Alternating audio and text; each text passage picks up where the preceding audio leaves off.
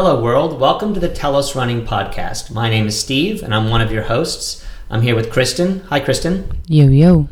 So, this is the second episode of the Telos Running Podcast. We are now finally on iTunes and on Stitcher and on Google Play. You can find us there. This is, I think we're going to be a little bit better this time around. We've practiced it only three times rather than the 3,472 times that we practiced our first one. I think we've got a little bit better technical gear, although we are definitely going to be raising our technical game more on that in just a second. Uh, but yeah, we're excited to be back with you again. This is the second episode of the Telos Running Podcast, and we're going to cover today discussing why racing matters.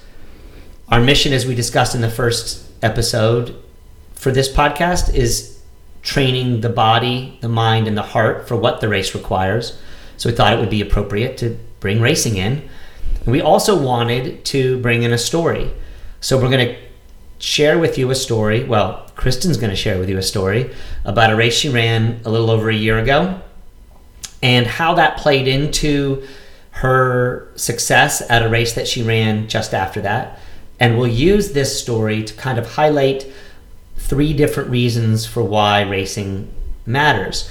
It's not planned for this to be the definitive episode on all the reasons why racing matters because we're still attempting to keep these podcasts initially at the 45 to 50 minute range. And we'll probably go to three hours if we've tried to cover every single reason why racing matters. But we just thought it would be great to tell a story. Number two, we thought it would be good to get a little more practical information about what we do and how we function both as athlete and as coach. And also so that you all would have the ability to take something and maybe use some of the lessons here in your own racing and your own training over the coming week, months, and years. But before we go on to the story, we're going to go through um, some basic intro points. The first is, as I mentioned, um, feedback from the first episode was pretty positive, and we're looking forward to the coming episodes so that we can get a little bit better on our production. So I could um a little bit less.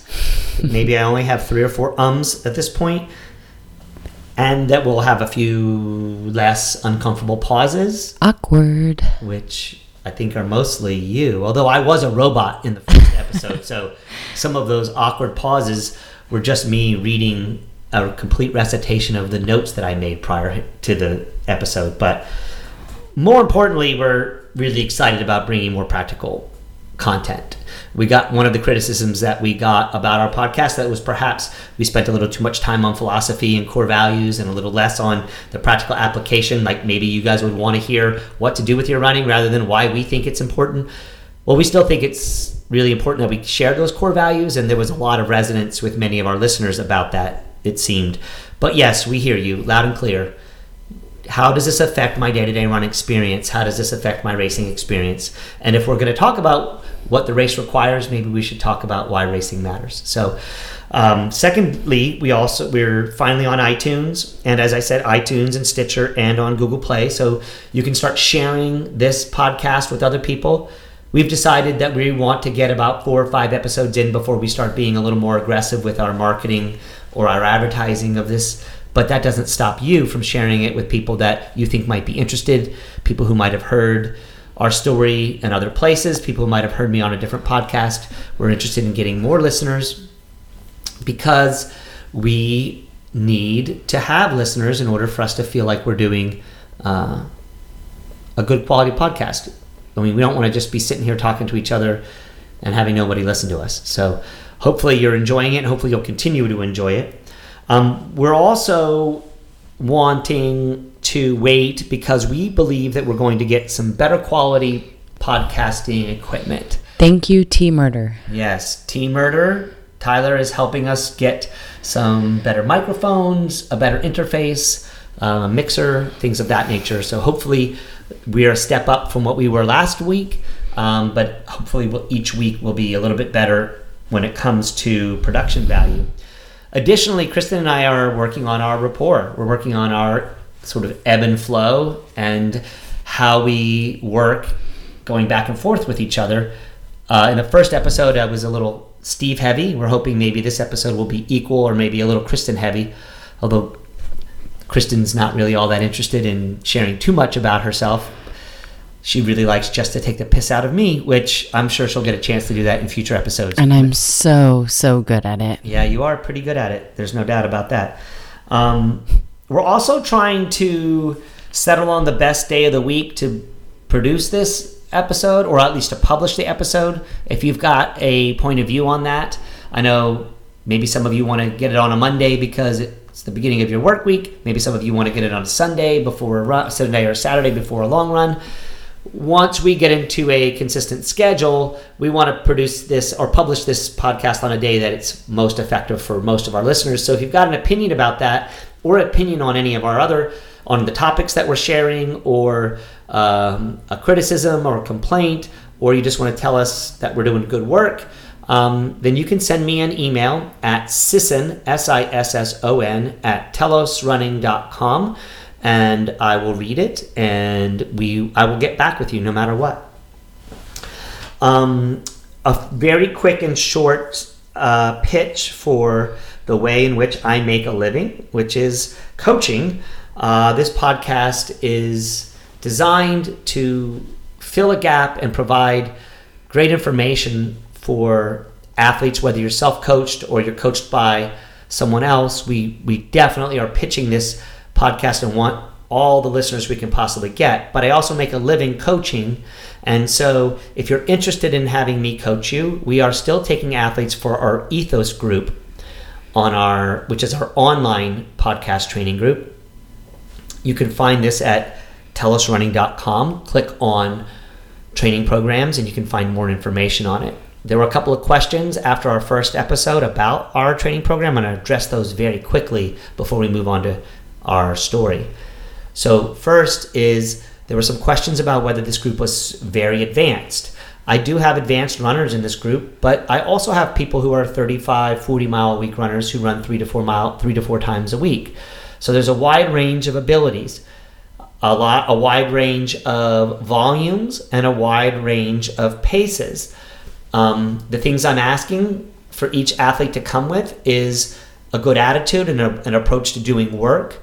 Uh, but you don't necessarily have to come with, um, you know, 100 mile weeks or 70 mile weeks or even 50 mile weeks. What are you coming at in your personal running journey and are you committed to getting better? If that's the case, we probably have a place for you at Ethos. Um, one key consideration that I think is important to address is that we are looking for athletes who are getting ready for a spring marathon so that's Boston or getting ready for Vancouver or Toronto. I have some folks getting ready for Mountains to Beach, even Stockholm, people from around the country and around the world. Uh, but I'm also looking for folks who are looking for a speed development cycle, maybe where they're getting ready for a 5K or a 10K or a half marathon this spring. And finally, we're also looking for folks who are just looking to keep their running going as they target perhaps a fall marathon or even maybe a spring marathon in 2020. I have programs for all people in those areas. As long as your commitment is doing work, getting better, and you want to work both the body, the mind, and the heart in the in your aspect of training, then I can be your coach. Reach out to me, sisson at telosrunning.com. And that's that for the pitch. So, Kristen, Yes. here we go. We're going to tell a story, aren't we? Well, I'm going to tell a story. Do you want me to set a little groundwork or do you want to just jump right in? No, maybe set the groundwork. Okay, so the context for this story is Kristen and I had been coach and athlete working together for about two and a half years prior to this. Uh, Kristen shared a little bit about that story on our first episode, so we won't go into that. But we were approaching, coming up to a really important race for Kristen. She was getting ready for the 2018 California International Marathon, where we had determined she needed to get a sub three hour marathon in order to be prepared or have the time to get the Olympic, Olympic trials qualifier she was hoping to get prior to December 2020, 2019. So, actually, this was December 2017 that this race was happening. Sorry, Right. I, I, I misspoke there. So, this is not this last year, this, this past December, but the December prior to that. So, um, She was shooting for sub three hours. We've been training all the way up to uh, that point with the attempt to run three hours, knowing that that would be a great step forward to getting the 245 two years later. I determined that Kristen needed a race. Um, she's a hesitant racer. She was a very inexperienced racer, which she'll share with you in her story. Um, the context for this race is it was a month prior to California International. It was a 10 mile race, a very hilly course. Uh, California International is the first week in December. This race was the first week in November. Um, and a very hilly course, a very challenging race to get right.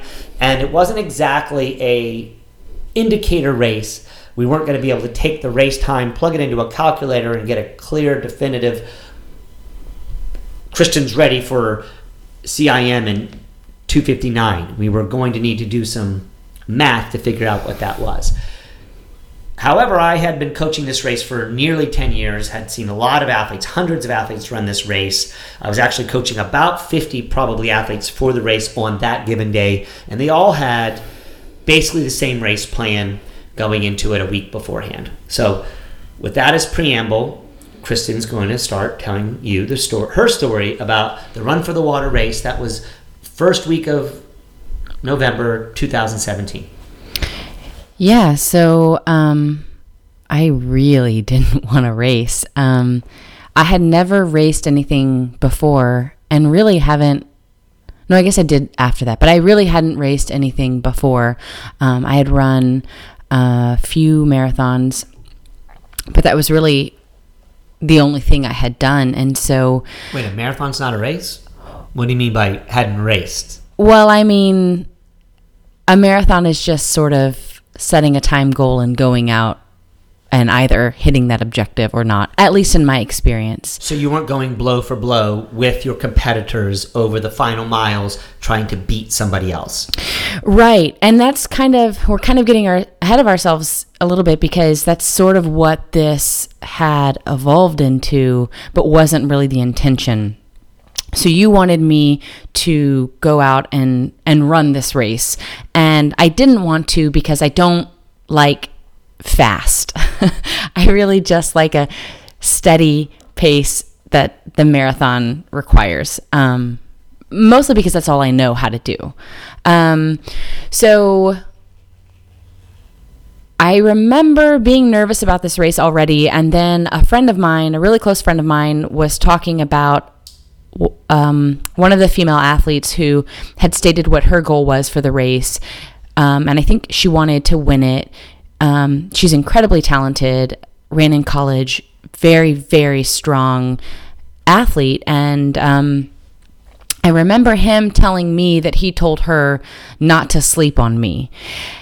And I was so angry at him for that because in my brain at the time, that would be like saying, Kristen, you're going to win Boston or something equally absurd. And it just, I wasn't I wasn't there. I couldn't compete with those girls. And I got really frustrated with him because I didn't even want that in my head. Um, and then as we got closer to the race, I think there was a little bit more chatter and people started talking about it. And I was just really frustrated because I, this had become something that I wasn't in control of. And I, I didn't want, I was afraid of racing. And I think that I was afraid of racing because I didn't want my running to become about the race. I didn't want my love of running to be taken away and turned into this competitive thing with other people. That's not what it was about for me. And going into Run for the Water, it's sort of what it felt like. And I was just, I didn't want to go out there and look look silly to myself and look silly to others, I guess. Sure. So why racing matters. We're going to cover three parts as you continue to tell your story, but I want to make sure that I think I got ahead of ourselves as well without telling people exactly the three things that we're going to be talking about, three ways that racing matters. First is a coach athlete relationship, which is we're going to go deep into that. Number two, learning to follow a plan. And number three, facing fear.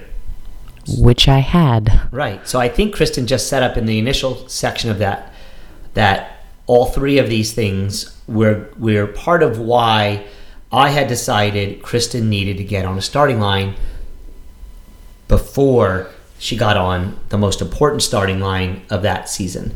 Because prior to that, you had just been doing workouts.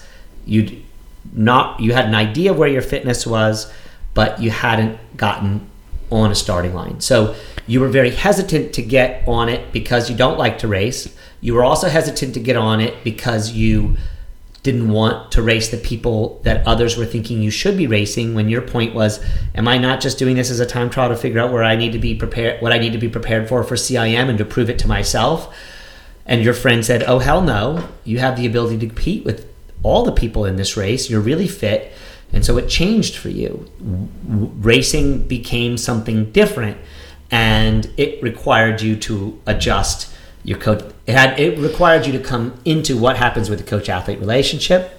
It asked you to go into what learning to follow a plan because it was going to change if the race had something to do with being competitive with other people.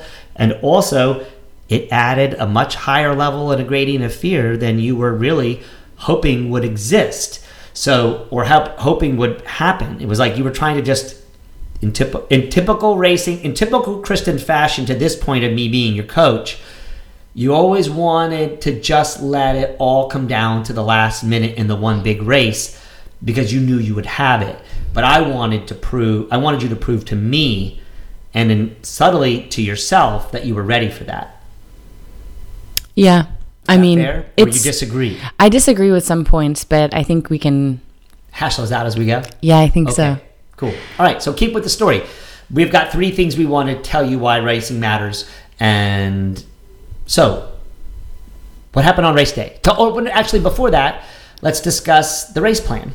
Yeah, What was so your race plan? well, so you had um, the plan that you wrote specifically for me was a little bit different in that you wanted me to go out a little bit faster because the race starts out um, relatively flat. Um, and actually, let me go back because something that's important that you and I learned throughout this process of you coaching me, especially in the beginning here, was that because I was so nervous and I really didn't want to do this, and you you kind of gave me no choice. Um, you were talking about my race plan in terms of putting out this effort and that effort, and I got really frustrated. And I said, I need you to tell me a minute and second split for what you want me to hit on each mile, and I'll do it. If that's what you want, that's what I'll do. Which you finally did, and you wrote my plan. And so, um, But I didn't want to do that. you didn't want to well, do I that. I didn't do it for anybody else. I had 50 other athletes on the starting line, and I didn't want to do that for them. And not because I didn't want to do the work, although there might have been a bit of an argument about whether or not I wanted to actually do the work of writing 50 individual race plans. But more importantly, I really think that this race, given how its challenges, it really needs to be one that you do on effort. So I wanted you to go at a half marathon pace, then I wanted you to run through the hills to the best of your ability, and then I wanted you to kick it in fast at the end, whatever that might be. You asked me for something more specific. What did I offer? What did I give you? And the and basically, I think this was the night or two nights before the race. I created a specific plan for you. Yeah, you had me go out at 10k pace and run steady through the hills, relax into them, as you said, which was complete and utter bullshit because how do you do that on that course? Um, and then you wanted me to close at 5k pace. And so that's what we had planned on doing. The weather ended up being really hot and really humid, but the way that I typically run and the way that I operate is that I won't adjust. Um, so the weather was what the weather was, and I wasn't willing to change our race plan. Um, but at this point, we had run a race that had similar weather. I also refused, and that was a marathon. I also refused to adjust my race plan, and it ended up being a great race for us. So you trusted the weather side of me, I think. I trusted your ability to push through in heat. Right. That even though heat, you say heat doesn't affect you, you're full of shit. Heat affects you just like it affects everybody else. It just doesn't affect your mind the way it affects everybody else. And so I had a lot of trust with you. Again, why racing matters.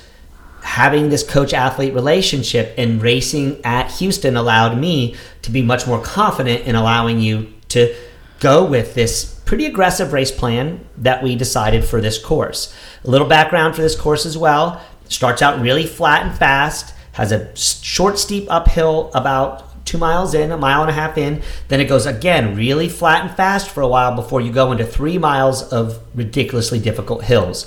You come back out of those hills and it's flat and fast with a short little steep downhill the same way that you went out and then a long close of a long pretty flat close to the finish line so we broke the race into three pieces first three to four mile three three and a half miles the next three miles and the last three three and a half miles so it's in thirds and your race plan we adjusted two days before to be the same basic race plan but a little more aggressive on the time side because you wanted specific times so i will say I didn't even remember this race plan when you asked me about it about three or four months ago. You said, Steve, do you remember the race plan you gave me for the Run for the Water 2017 so that you could help a friend of yours maybe do that same race plan in 2018? And I couldn't even remember. And I was flummoxed to think that you had, I'd created a plan that was 10K flow through the hills and 5K at the end. But it doesn't surprise me that I created that kind of plan for you because I knew exactly how fit you were and I knew that you could do it. I also knew that you were scared shitless of this race and racing in general. Yeah, I think, but I wasn't necessarily scared shitless of this race. It was that we had worked so hard to get me to CIM. I had my daughter the year before and so there was a lot on the line. I knew that we had this even bigger goal of an OTQ um, by 2020.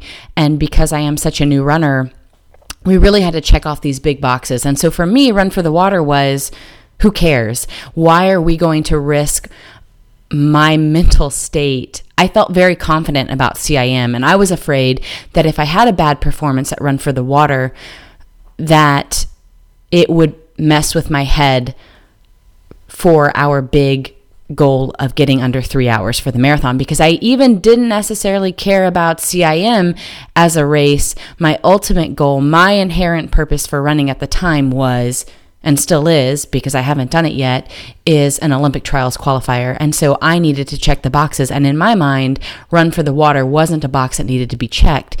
You obviously disagreed. Absolutely. I disagreed because you needed to follow a plan before the race, learn to follow a plan, regardless of whether that plan was going to be the same as the plan that you were going to run at California International. Number two, you absolutely needed to feel fear because I was concerned you wouldn't have the tools necessary to deal with bullshit that would come up right before your big command performance race. And so you need to plan out going to pick your packet up, what shoes you're going to wear. Do you like the race kit that you have on? Do you need to adjust it? Do you want to wear socks or not wear socks? What happens if it's hot? What happens if it's cold? One of the key things I think in terms of preparing for races is being a problem solving motherfucker. And if you don't get on a starting line, you have no idea how to solve problems because there are no problems. So if you did run into issues at California International, I was worried that you weren't going to be prepared for them. Number two, I didn't really know exactly what race plan we were going to make. You had run a 308 at Houston. Here we were, less than a year later, and we were both really sure you were in sub three hour shape. We didn't know exactly how far sub three hour shape, but could you follow a plan if I gave it to you? Could I trust you to follow the plan? And could I trust you to get over the fear you would have with racing? And most importantly, did we have trust? So, race day. Um, and the gun goes off and we go and um, i fall into our race plan immediately and um, it was really uneventful really until probably mile six or so um, as i realized sort of where i was placement wise in the race. And whoa whoa whoa. The racer says it was really uneventful to the six mile point. The coach and the fans that are sitting there watching because there were this is a big race in our town that race, people went out so fast, so fast. So I was sitting at the three mile marker. Kristen's sitting in about 15th to 20th place overall for the women, probably, I don't know, 50th place overall for the race itself. And she's not, she was definitely those 50 people that were in front of her were not better than her. Um, the women who were in front of her were all pedigreed beyond your pedigree for sure. And so I didn't know where you, I thought you were sitting pretty good with where you were at, but everybody seemed to be very, very fast. In fact, I thought everybody looked like they were going out at the same 10k pace that you did, and I didn't write that race plan. Um, most of the rogues that at that point that I was coaching followed my plan, went out pretty conservatively, had great races at the end. But to, for you to come through there, positioned where you were, was shocking to me, given that we were thinking about a 10k pace at that point.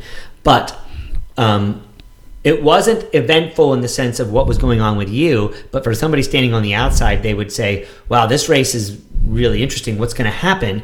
as you went into the hills? Yeah, so it was really hot that day. I think it was upper 70s, like 98% humidity.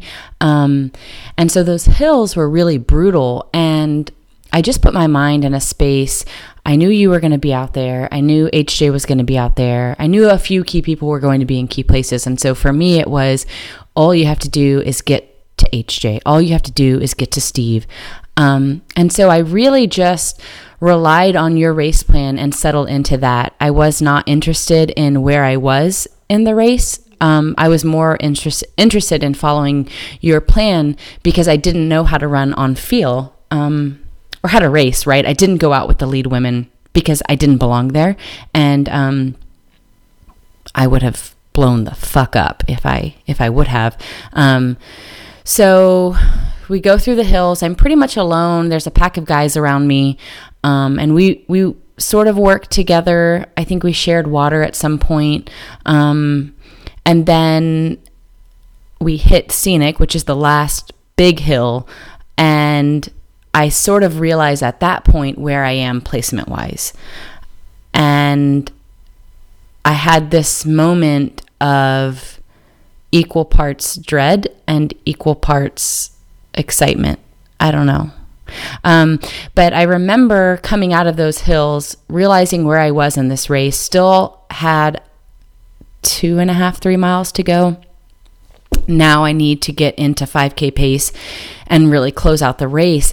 And I remember feeling for the first time in my running career, if you want to call it that, um, in my time as a runner, that I was a contender and that I belonged here. And I don't think that it matters, you know, speed or placement or any of those things, but it was for me that sense of belonging that I was as good as I wanted to be and I deserved to be here because I had fought really hard to be there. And um so we're closing and I see you and you're cheering and you're excited and people um, people around you are excited and we're two thirds of the way through and going into that final kicking kick in the last third of the race which is flat and fast and we had discussed trying to run at 5k pace which pretty much is crazy after those running. hills. Right exactly. However that's exactly what played out. Right um, so i dropped down into 5k pace and i ran and i closed the race and came up on um, the second place female and had this moment where I see the bike, her bike pacer with her, and I think for a second, like, whoa, I don't, what am I doing? I did something wrong. Why am I here? This, I don't belong here. Should I, what should I do?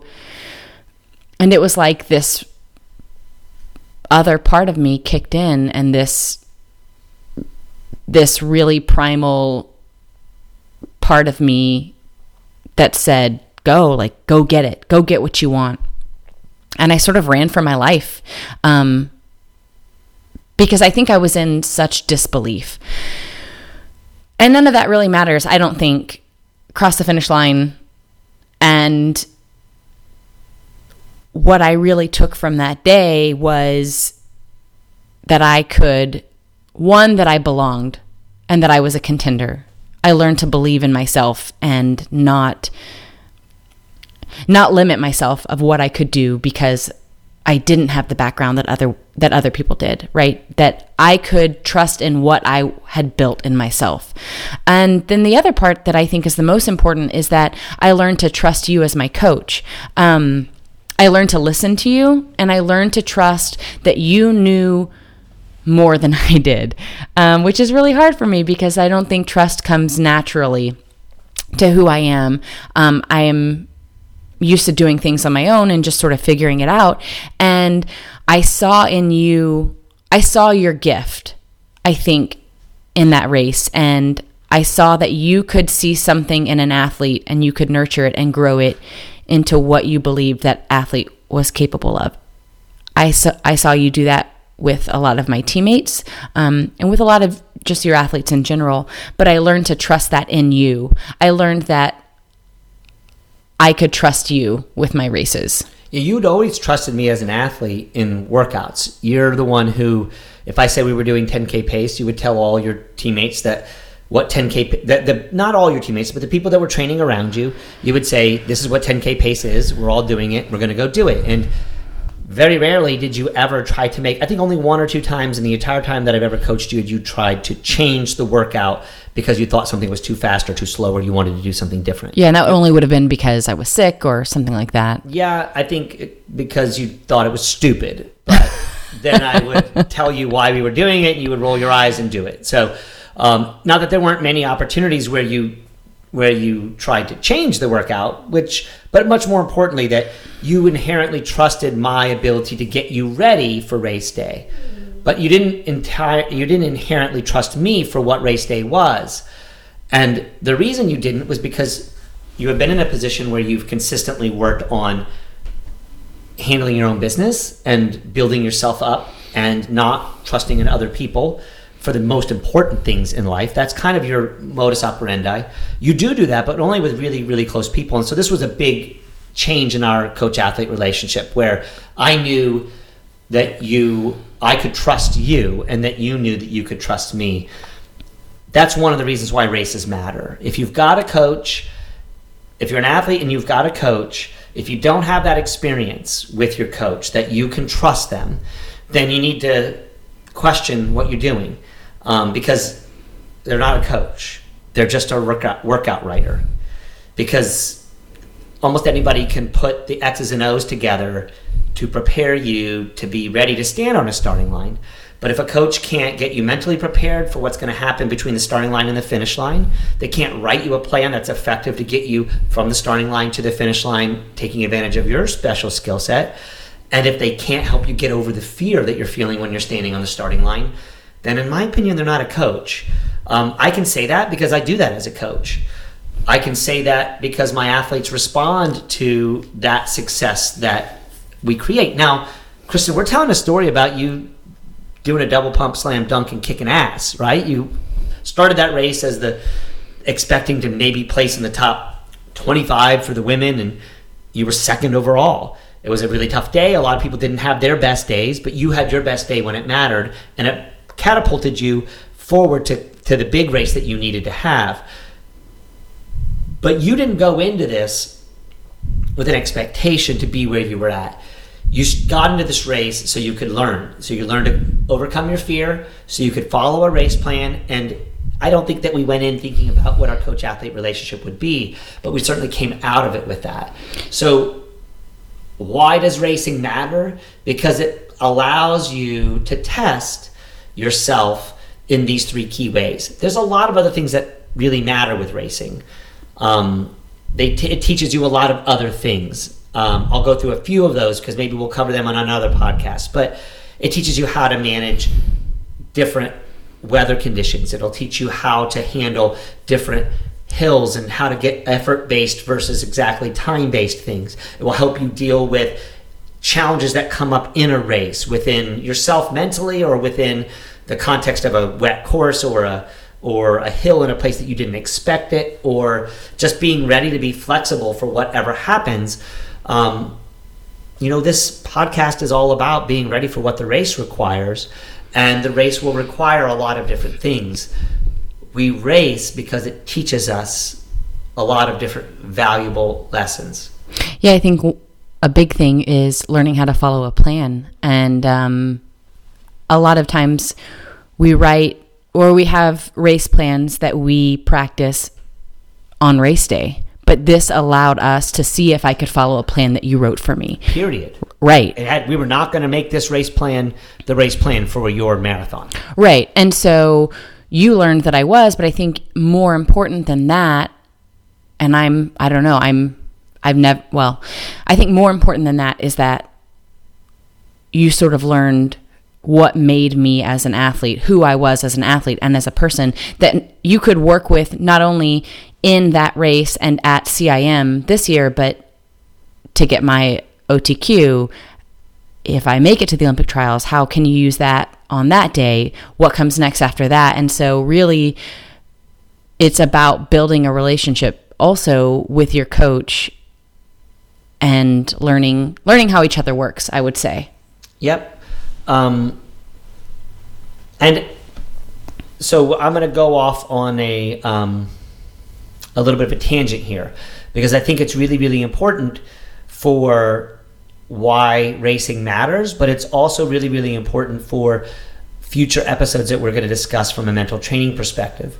And that's racing also really matters because it asks of asks of you as the athlete, are you who you say you are? Or do you really want the thing that you say you want? Um, do you want it bad enough? And are you willing to suffer enough for the thing that you want? This brings up that point, Kristen, of fear and where fear of racing lines up because that was one of your main issues for this was was this race result you were prepared to run 10 miles over a hilly course with whatever the conditions.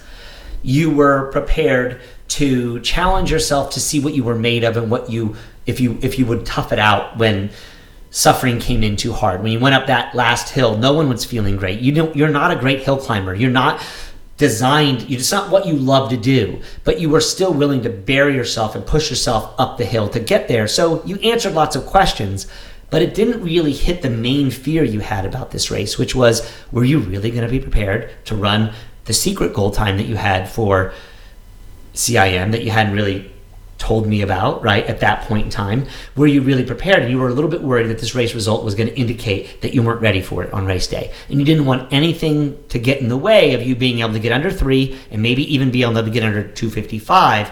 And you didn't want, you were really worried about what that would do to you with only a month to go before the race. What if this workout, after you got done with this race, I said, Kristen, I think we're ready to run 259.59, but it's going to be really hard to run 259.59. It's going to take everything we have. If I had said that to you, Uh, if your race result had indicated that, number one, I know you well enough to know you wouldn't have listened to me, right? You would have said, no, that's not true.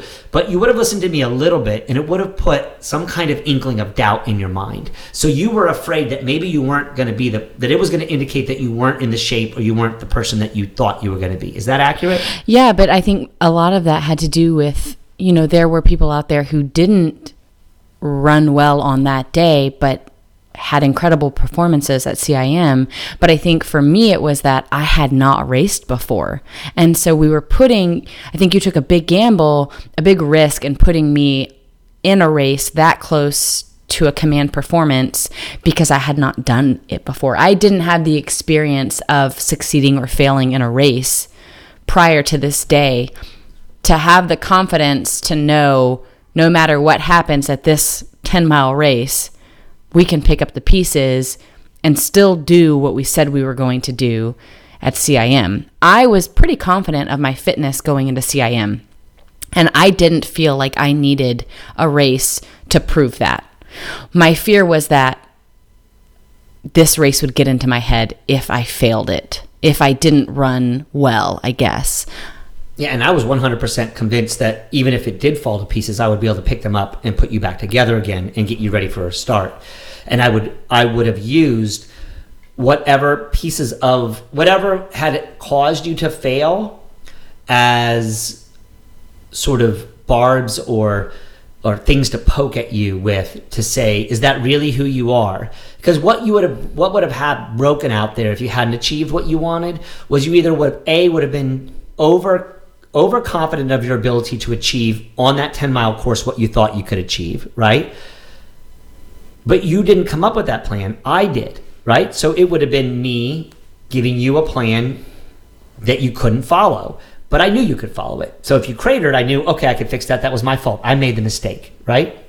If you got out there and you couldn't achieve, couldn't execute the plan as I wrote it, then it would have indicated a weakness on that day over a 10 mile course that might not be indicative of what would happen on a 26.2 mile course, especially with your strength skill, with your skill set of being much more of a marathoner and having very little experience with the 10 mile race distance. So I would have been able to fix that because it really wasn't. It, I would have been able to fix it because I could have convinced you of that. So every single thing that might have come up that might have broke you or made you not feel like you could get the time that you wanted, I would have been able to find a way to answer it. And even if I couldn't answer it, I still would have believed that I had the 10% of magic to get you above and beyond and where you needed to be. Now, what happened with that race was it made me think, oh my goodness, we are ready for way faster than I thought we were ready for. Although you did not say that. Of course not. I would not say that because I didn't know at that point in time. I still didn't really know what it was that you were talking about in terms of that you wanted to be faster than sub than sub three. So, um, but that's a topic for another day. We don't need to go into why you decided that you know you ended up end of the story. CIM ended at two fifty three, two fifty four, two fifty four, which was a minute faster or just a little over forty five seconds faster than what your objective was. Um, and that objective that you changed basically a month prior to the race. But CI, but the race result that you got at Run for the Water made us believe that we could go that fast, and we gave you that gave you that opportunity to close that marathon out if it if the opportunity availed. Yeah, I think there are two big things here. One, for the coached athlete, I think, you know, for me, I'm a big believer in having coaches because I'm not an expert in coaching or in running, and you are. And so you can help me get to where I believe I can be and where you believe I can be. And that goes for, for anybody and everybody who has a coach or wants a coach. But also for the self coached athlete, which obviously I am not, but I believed that I was fitter than we thought that I was before Run for the Water. And I was able to see in myself at this performance that I wasn't just sub three hour shape. I was five, six minutes faster, five minutes faster, whatever. Um, and so I was able to sort of adjust and and reach sort of deep down in myself and see what I was capable of or what I thought I'd be capable of at CIM. But uh, the big thing here is that you because I gained that trust in you, or I learned to trust you on that race day. I then put CIM in your hands and said, whatever you want me to run, I'll run. Just please give me room at the end to close so that I can I can make up some time and see how fast I can go. I learned to trust you. Yeah, and the self-coached runner would learn to trust their fitness. Right. Right. So they would be able to say, okay, I'm in a ballpark range of where I need to be. And if you don't have a race beforehand, your workouts are not the only indicator. And you need to have these experiences of trusting yourself and or trusting your coach, that coach athlete relationship. For the self-coached runner, you're dealing with yourself as your coach. So you need to get that trust there and make sure that you can count on it. You also need to have a race plan and know you can follow a race plan and getting on starting lines and executing race distances of that are not necessarily the race distance you're going to run are still valuable in terms of making a plan, following a plan, and finding out if a plan doesn't succeed, why it didn't succeed, and what things you need to do to change what that is. And then finally, starting lines are scary. I always have felt like standing on a starting line was sort of an existential moment of dread. Um, I've had many experiences where I thought my entire personhood was on the line when I stood on a starting line, which is why I've had such a contentious and up and down relationship with the sport because I always felt like it was all about who I was as a person. Um, we've got some practical discussions on those points over the episodes to come, but I do think if you don't put yourself in harm's way, if you don't get yourself on a starting line, if you don't face that fear, then you're putting a lot of pressure on yourself to be able to uh, face that fear on the main command performance day. To say nothing of the fact that that fear may be misguided. You may not have a reason to be afraid. You may be in perfectly great shape. Um, or the fear may be something that is gives you an opportunity to get over it. But avoiding it and not dealing with it, I think is dangerous. And I think that's kind of where you were falling into. Would we have had a great CIM race if you hadn't run Run for the Water? Probably, Kristen, but I don't think you're a typical racer in that perspective, from that perspective. But I think most folks, but you learn so many lessons from running around for the Water that have changed you as an athlete and that made your experience at CIM even greater. Because you had a, you had a lot of things come up right before CIM that were way less than optimal. Yeah, I didn't fucking sleep. You didn't sleep. You had really tough travel. You had a lot of travel challenges. You didn't feel good. You were sick a little bit going into and up to the race. Um, and you were, you, if you weren't, if you hadn't had the race result that you had it run for the water, I'm not sure that you would have been as confident that you could overcome those challenges on race day.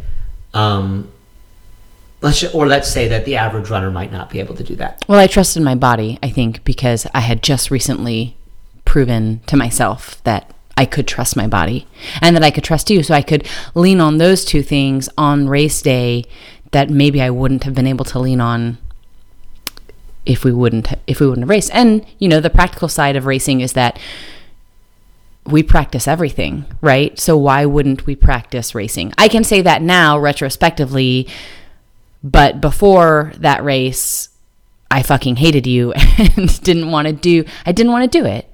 And so I'm really grateful that we had that experience and that I was able to practice being on a start line and and putting on my kit and um I don't know chasing people down and and those sorts of things. Yep. So racing matters. Getting on starting lines matter in order for you to reach a command performance. Um, I also think that racing matters because the mental training is so crucial and critical to success on race day. And if you haven't, here we were practicing some mental training techniques and doing some things, making a plan, setting an objective, taking some risks, preparing your mind as much as your body for what the race was going to require at CIM, put you in good stead. So, again, it's just more and more opportunities to test where you're at. And yeah, I think that one thing that's really crucial is does racing matter? Period. Right? Does it matter at all? If you're still listening to us 45 minutes into this episode, the answer is fuck yes, it matters. So that's why we did this one was basically to say let's tell a story let's give a little heart to what's going on get our listeners to know a little bit more about you and i by giving them an experience of us as athlete and coach working together discussing some of the mental training techniques that are crucial and critical to how we do what we do and also sort of addressing the athlete coach relationship or for the self-coached athlete sort of how to deal with their own fears and worries about having written their own programming as they get on the starting line and having a chance to road test them and test them out with racing. All those are reasons why this episode seemed like a good second episode for the Telos Running podcast. So, with that, I think we're going to wrap this one up. Kristen, do you have anything else you want to share with our listeners? Mm, I don't think so. I think I'm done with this one. Yeah, she's probably tired of talking about herself.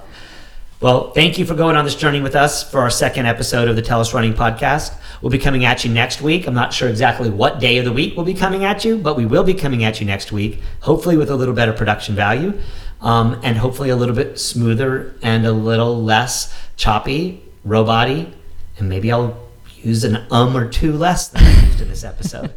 Again, thanks for going on this journey with us. If you have any questions for me or Kristen, Sisson, S I S S O N, at telosrunning.com.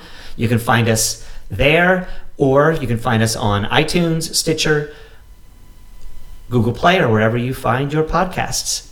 Have a great week.